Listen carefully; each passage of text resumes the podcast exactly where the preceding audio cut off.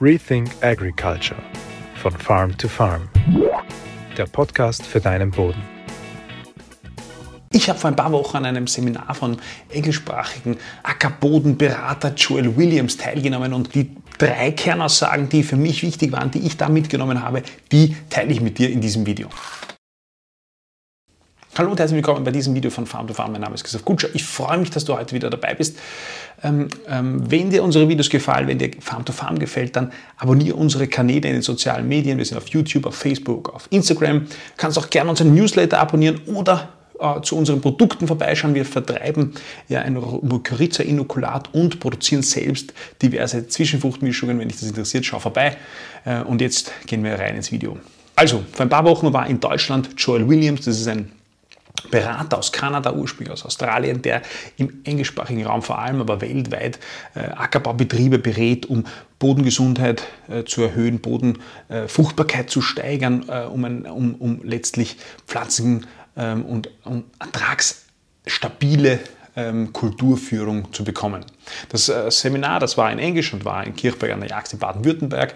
Am Vormittag war ein Theorieteil, am Nachmittag ein Praxisteil. Und ähm, da haben wir natürlich viel gehört und verschiedenste Themen beleuchtet. Die drei Kernaussagen, die ich interessant fand, die teile ich mit dir in diesem Video. Und die erste Kernaussage ist, dass Bodengesundheit und Pflanzengesundheit in einem gegenseitigen Wechselwirkung stehen.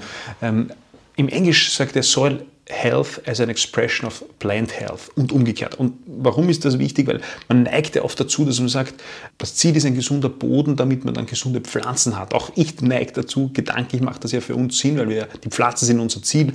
Aber er sagt, es ist ganz wichtig zu verstehen, dass letztlich die Pflanzen selbst, nämlich die Pflanzen, die am Acker wachsen und wie sie wachsen und welche wachsen, dafür entscheidend sind, wie der Boden und in welchem Zustand äh, das Bodenleben ist und die Biologie ist und letztlich die Bodengesundheit. Das heißt, wir sollten das nie aus den Augen verlieren, dass das eine Wechselwirkung ist und dass wir immer von der einen in die andere Richtung ähm, Einfluss nehmen. Das heißt, wir nehmen von der Bodengesundheit äh, Einfluss auf die Pflanzengesundheit und umgekehrt. Die zweite Kernaussage von Joel Williams, die war, ähm, Soil Life und Soil Death. Beides ist wichtig. Soil Life, also Bodenleben und Soil Death, toter Boden. Klingt auf den ersten Blick äh, verwunderlich, aber ähm, er sagt, man neigt dazu, auch hier oft zu sehr den Fokus zu haben auf wir wollen viel Bodenleben, wir wollen alles Mögliche tun, um das Bodenleben zu fördern. Wir versuchen, ähm, so viel wie möglich Biologie in den Boden hineinzubekommen. Aber dabei ist es ja mindestens genauso wichtig, dass wir auch totes Bodenleben haben. Also totes Bodenleben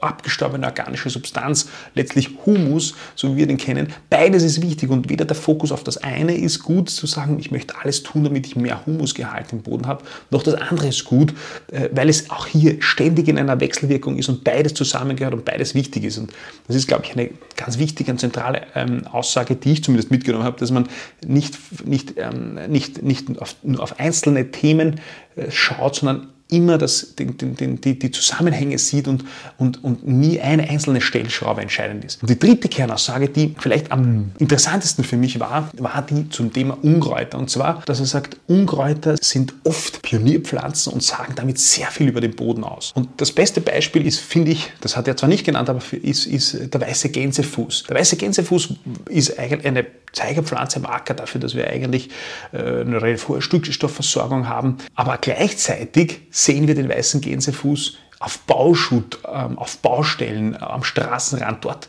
auf, Böden will man ja gar nicht sagen, dort wo, wo, wo sonst keine Pflanzen wachsen, weil er eben eine Pionierpflanze ist.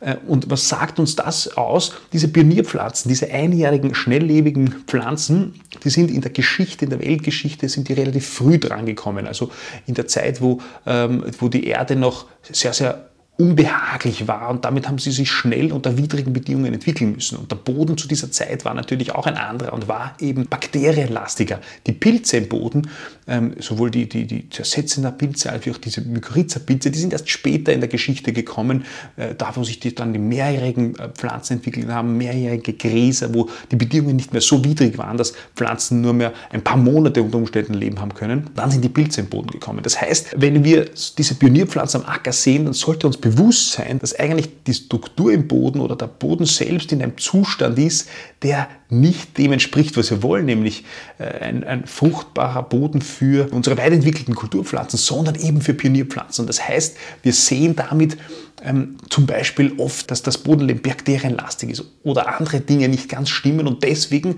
Pionierpflanzen, die eigentlich sonst am Bauschutt wachsen, auch bei unserem Acker wachsen können. Das ist eine ganz interessante Erkenntnis für mich gewesen.